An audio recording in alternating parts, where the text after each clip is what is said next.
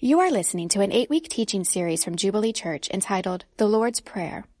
The invitation from God is not into religion, but a relationship, and like any relationship, communication is vital to its success. This series explores Jesus' response to his disciples' desire to learn to pray. If you would like more information about Jubilee Church, please visit our website at jubileestl.org.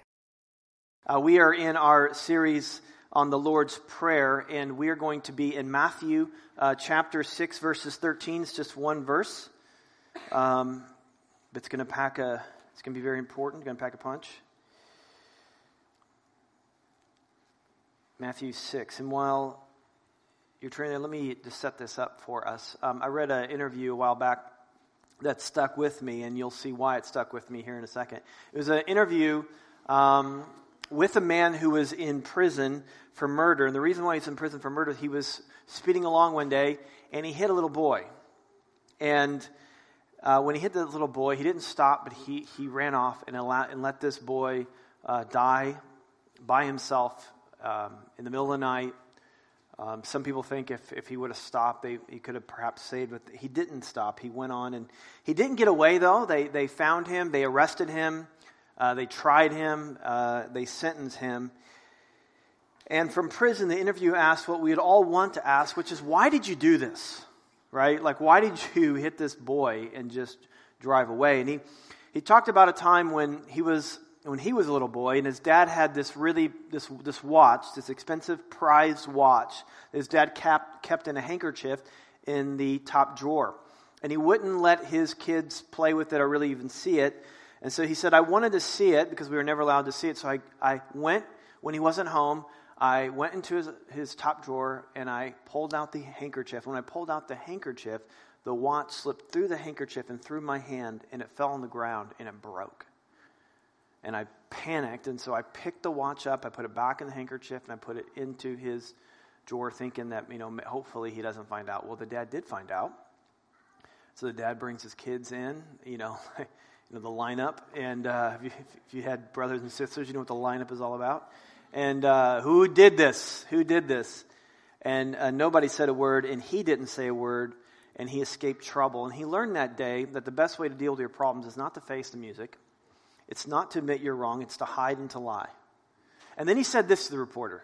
He said, I failed all those little tests until the big test came, and I failed that one too. I mean, how do you run off? Like, when you hit a child, how do you just run off and just leave this child to die alone on the cold, wet pavement? All it takes is practice. The lack of integrity in this man had become so instinctive that driving off was like the natural thing for him to do. And let's chat for a second. Let's just be real. Let's not throw too many stones, because nobody sets out in life, so, you know what, I'm going to get married and I'm just going to have an affair and I'm just going to ruin everything. That's what I want to do. But there are 100 little tests that you fail along the way, and when the big test comes, you're all practiced up. Or nobody makes it their life goal to ruin all the relationships. Bitterness and anger are a result of failing dozens and dozens of little tests of forgiveness. You see, life is full of tests, and they can either refine you or they can destroy you. They can make you or break you. And that's why Jesus includes in this prayer, verse 13, he says, pray this, and lead us not into temptation, but deliver us from evil. Some translations say the evil one. Deliver us from evil. The Greek word here for temptation means a trial or a test. And we don't know when these trials and when these tests come in life, that they do come and they just happen. They don't alert us. They don't warn us. Hey, tomorrow you're going to experience something really difficult, so be ready. They just come. They just happen. I'm not proud of this, but in college I missed upwards of maybe 50% of my classes. When I showed up at school, and I found out, like, you could skip class and they won't tell your parents. Really? Okay, I'm skipping class. And so, especially like if it was the morning, like a 7 a.m. class, I mean, that's entrapment. I mean, it shouldn't even count that. But I would miss classes. Here's why I'd miss classes: because they would tell you when the tests were. I mean, how dumb is that? They'd tell you Like you're going to have a test on this day and this day, and this is like the sections that it's going to cover. So I would just, if I didn't want to go to class, I didn't go to class. And I would just cram and then take the test, and I'd do pretty well. But I had this business law class, which surprisingly isn't as exciting as it sounds. And in this class, you couldn't do that. They didn't allow you to skip and cram because the professor would have pop quizzes, surprise quizzes. And not only that, he didn't just have pop quizzes, which is, he had a pop test. So check this out. I was in a class where you actually had to keep up with the reading, and you actually had to do the homework, and you had to absorb what you're learning. And so now I know what a tort is. It's not just a French dessert. It's also a breach of civil law. Actually, I Googled that too, but I don't know why he did it that way. Anyway, but you couldn't just like cram for the big test. There was all these little tests. So if you kept up with the material, you could own the test, but if you didn't, the test owned you. And life is like that. Life is full of tests. Pop test. Without any warning do they show up. And a test shows you who you truly are. They keep you from denial, whether you really know, you think you're doing well on a diet until you step on a scale, and then they tell you. And that's what a test does. A test takes what's in you and brings it out of you to show you what you're really like. And that's why Jesus says, pray, lead me not into temptation, when these tests come, deliver me from evil. I know these tests are going to come my way, but help me pass the test. So how do we pass the test? How do we handle this? Well, one thing we need to do is we need to expect them. So Jesus, the Lord's Prayer is a model for prayer. It's not, how do I say this? It's not a formula, but it is a structure. You should always pray this way. And when you pray, always pray this way. So we always pray this way, which means that we're constantly going to be praying, lead me not into temptation, deliver me from evil. Now, why would you always pray that? Why would Jesus tell us, hey, here's how you need to pray. You need to pray that when you face temptation, pray that the Lord deliver you from falling into evil. Help you, because tests are always going to come. So expect them. I mean, the Bible's full of this. A Christian is to anticipate. First Peter 4 says this, beloved, do not be what? What's that say? Surprised, for those who didn't pick up. At the fiery trial when it comes upon you to test you as though something strange were happening to you. Many Christians, when they experience trouble, act like something strange is happening to them. James 1:2 says, count it all joy, my brothers, when. Not if. Not over, if you sit in the back row, you're going to expect, front row people don't, but back row people, they experience trials, front row people. It's not what he's saying. He's saying, count it all joy, my brothers, when you experience trials of various, there's a variety of trials. Did you realize that? There's all kinds of things. So it could be a marriage trial. Difficulty. It could be being sick. It could be a relational difficulty, losing a job. Your kids could be a trial. Test after test, because there's not just a day of trial. The Bible talks about days, plural, of trial. So you face one, then there's another. It's not like you experience one trial, then boom, Jesus just just lifts you up into heaven. No, you experience trials. Life is mountaintops and valleys, and that's what I love about the Bible. The Bible doesn't just paint this utopia fantasy life for the Christian, but talks about how grimy life can be. It doesn't paint a sterile picture. So people in the Bible, they get sick. People in the Bible, they die. They are betrayed. They are wrongly accused. They grow weary. They lose heart, just like you and I. No matter how holy you are, I don't care if you wake up at 4 in the morning and you just kind of float around your room memorizing scripture. You're going to face trial. You can't pray your way out of trial. You can't read enough verses to get rid of trial. But you can't expect it. That helps.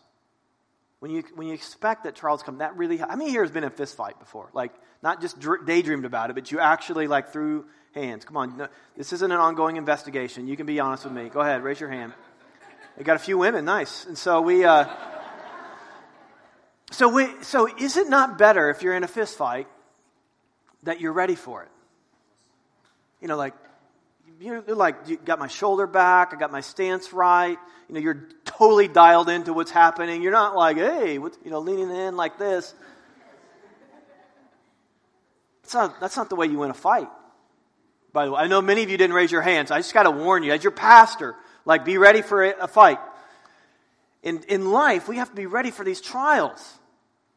You got to be prepared. If you're ready for a fight, your chances of winning that fight go up by a factor of 10 at least.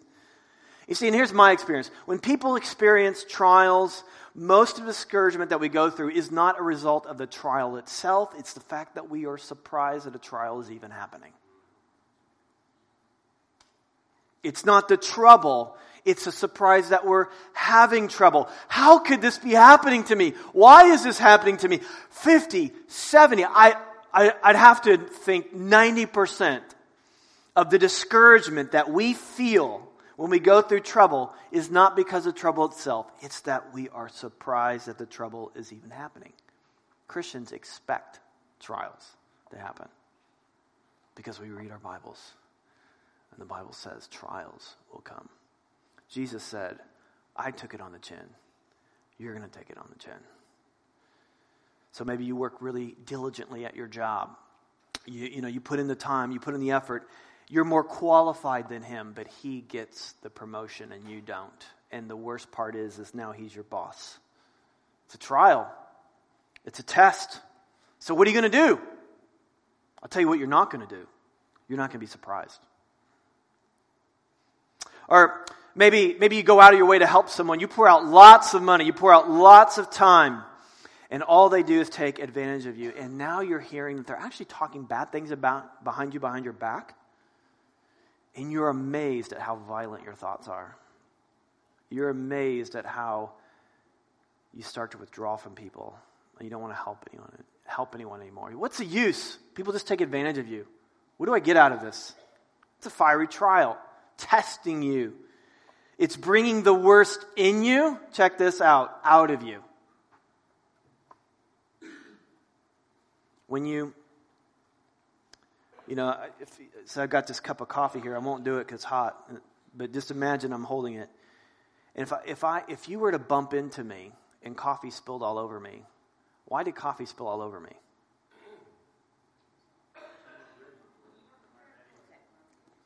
You could say it's your fault because you bumped into me. But coffee wouldn't have came out of that cup if it wasn't in that cup. When people bump into you and stuff comes out, anger. Well, they bumped into me. That anger was in there. It was in there all along. They didn't put it there. It was just in that reservoir. But a test came up. You weren't ready for it. A pop test, and you failed because you weren't ready. It's an opportunity to get you better, not bitter. You see, we have this theory. This is true of all human beings. All human beings have this theory that good people have good lives and bad people have bad lives. But in reality, some bad people have good lives and some good people have bad lives. Christians don't buy into this theory. You know why? Because Christians look at the love of their life. They look at Jesus, the only good person who really ever lived, and he had a terrible life. The amount that he suffered, the rejection, the injustice, the oppression, the alienation. And when they look at one of the best persons ever living one of the worst lives ever, they realize that actually the cross is the fundamental structure of life. And in the hands of God, any death that I would experience, any death of reputation, any death that I would experience is going to lead to a resurrection. That yes, seeds die, but they come forth as mighty oaks. Yes, under pressure, coal is squeezed in, but it becomes a diamond. Under fire, the ore becomes gold. And you realize that there's nothing in life that can actually do anything but make you better if you're ready for the test. So the Christians don't only expect the test, but they embrace them. Check out what this says in James 1. It says, "For you know that the testing of your faith produces steadfastness, and let the steadfastness have its full effect."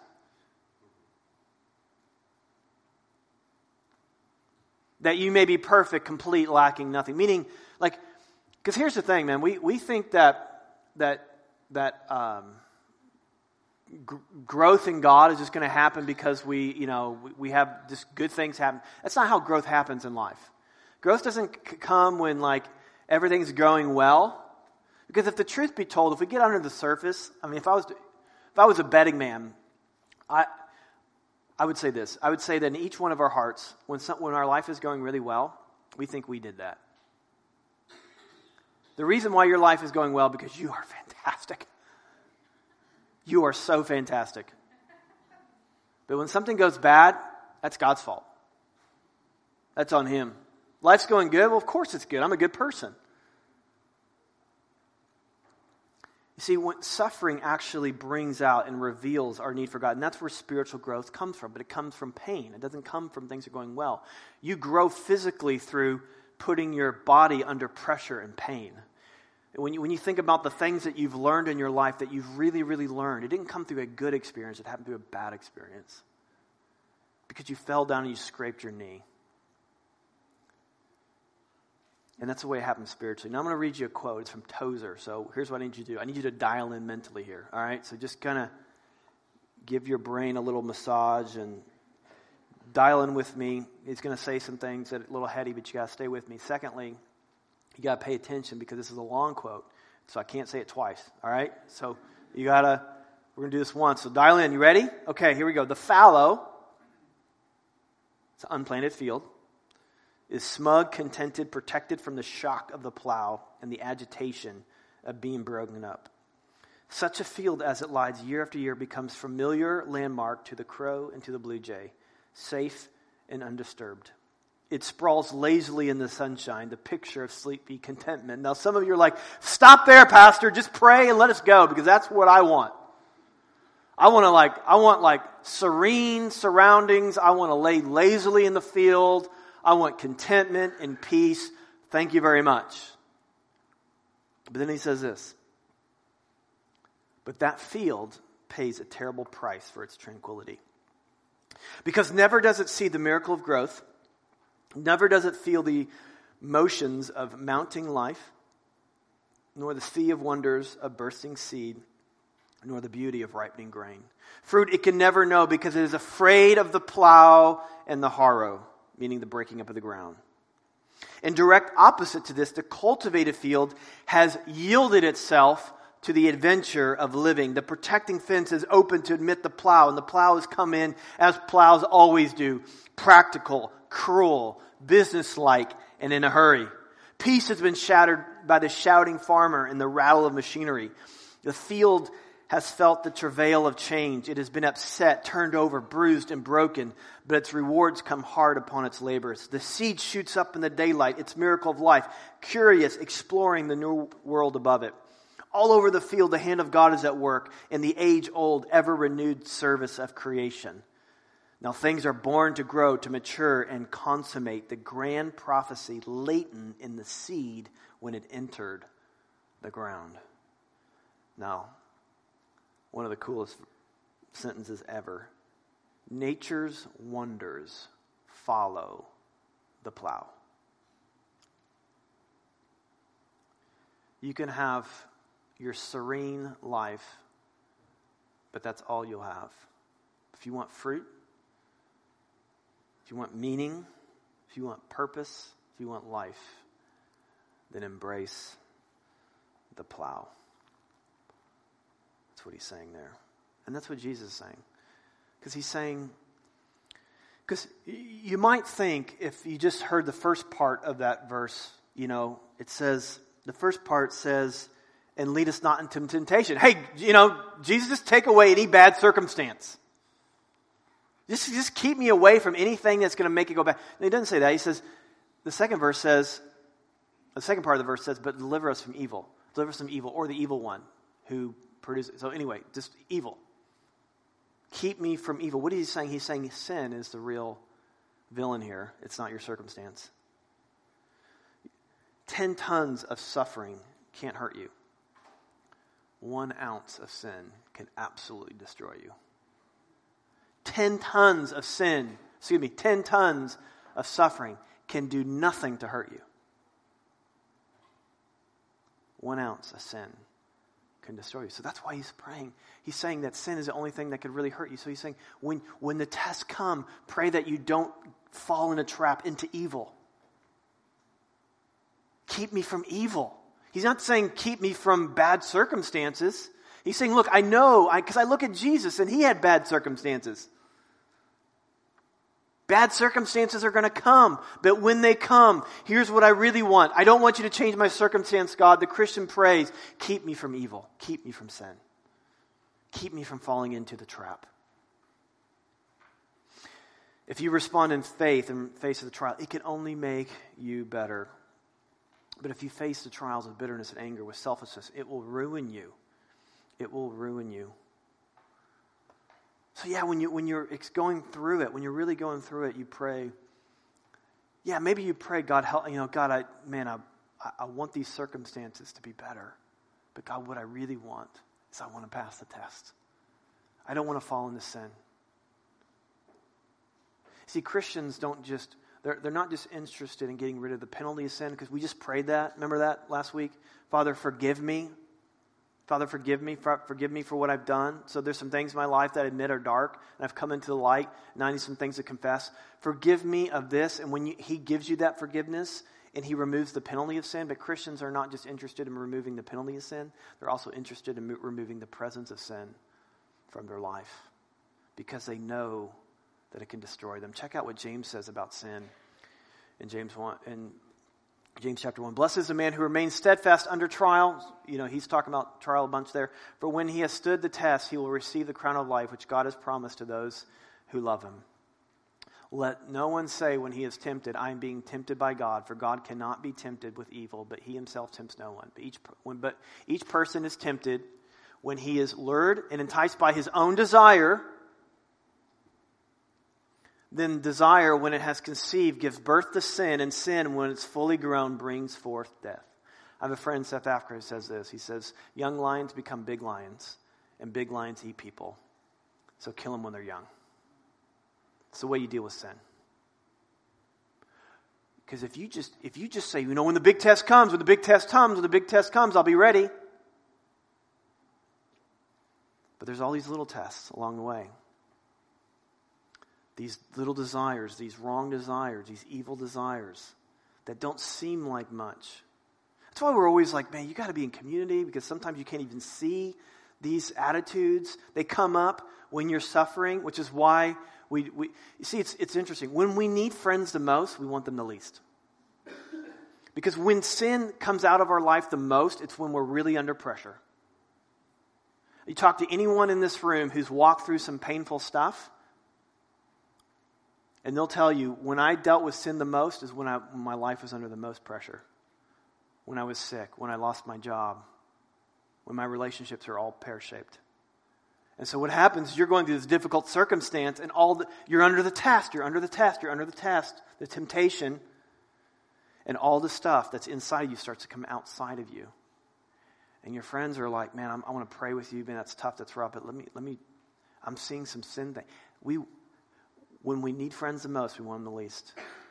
That's why I encourage you, in your relationships, those in your community group, in your friends, like a brother or sister who would have the courage and the strength and the love, because they know, that you don't. They know that if they bring this thing up, that you're not going to be, oh, well, thank you very much.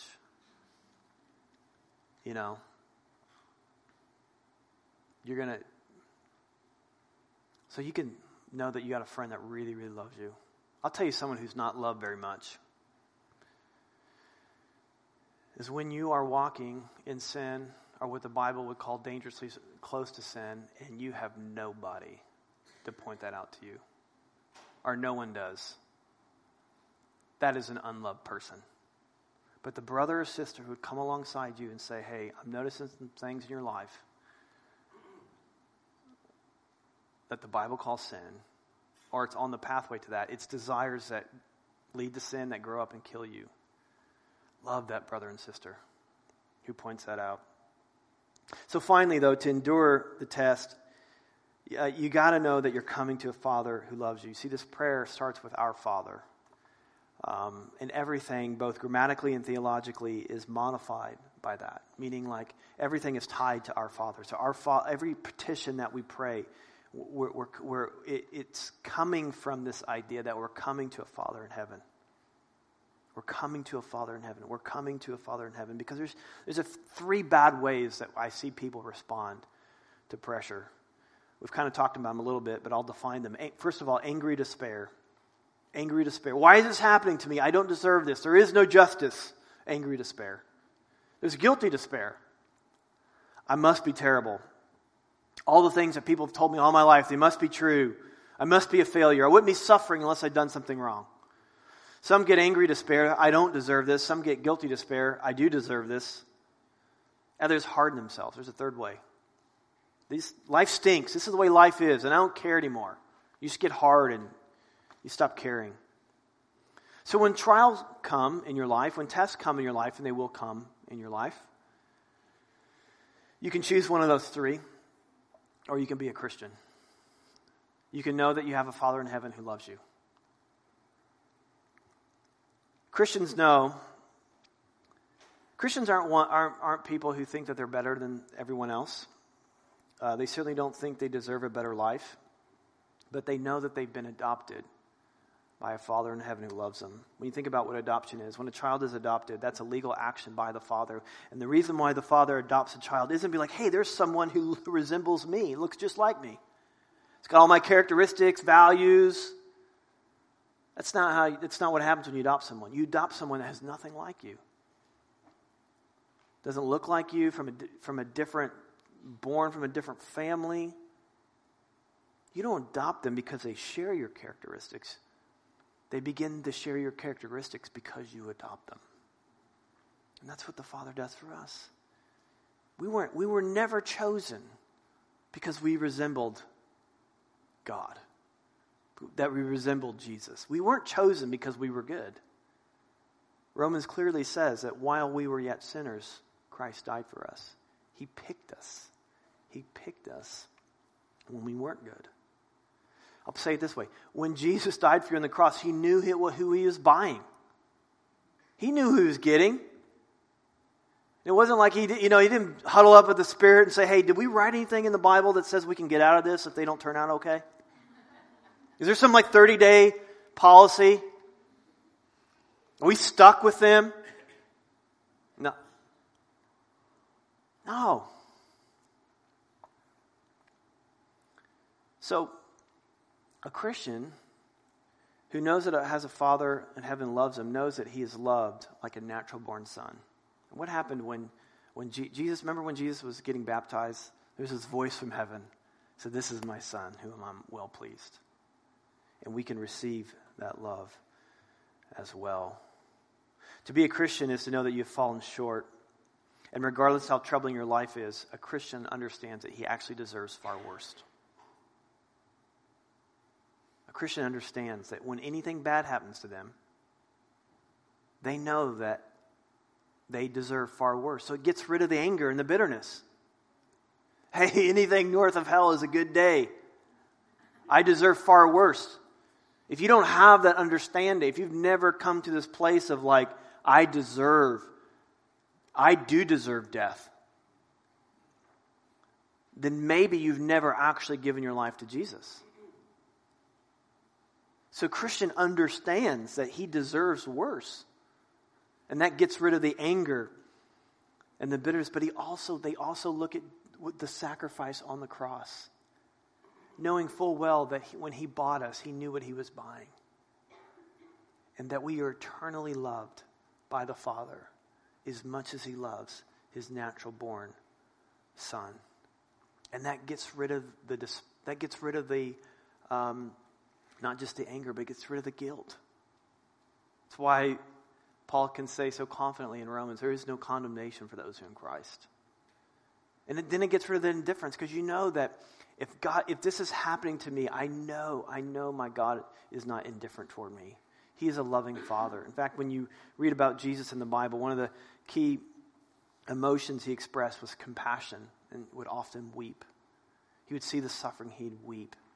And we know from the Bible that Jesus said about himself that if you see me, you've seen the Father. And you read things like in Psalms where it says like he bottles up all of our tears. Every tear that you've ever cried, he knows about. He's more aware of your pain and suffering than you are aware of your pain and suffering. And he's with us in this. And he can no more bear it than you can. He's not going to let it happen a second more than it needs to. But you can confidently think he must be doing something great in me because I see Jesus on the cross and I see the suffering that he endured. I see the pain that he endured. And look what happened because of that. The enemy may be trying to set a trap for me, but what the enemy meant for harm, I know my God will make for good. He'll do something great through this. This death will lead to resurrection. So you must be doing that with me. So Christian, do you expect trials? Are you ready? You got your fist up. Ready to throw down? It's coming. Paul said to the Corinthians, 2 Corinthians 2:11, don't be unaware of the schemes of the enemy. They're all around you. Are you expecting it? And here's another one. Are you embracing it? Knowing that it's going to produce something amazing in you. It's not going to hurt you. It's not punishment, it's purification. It's making you.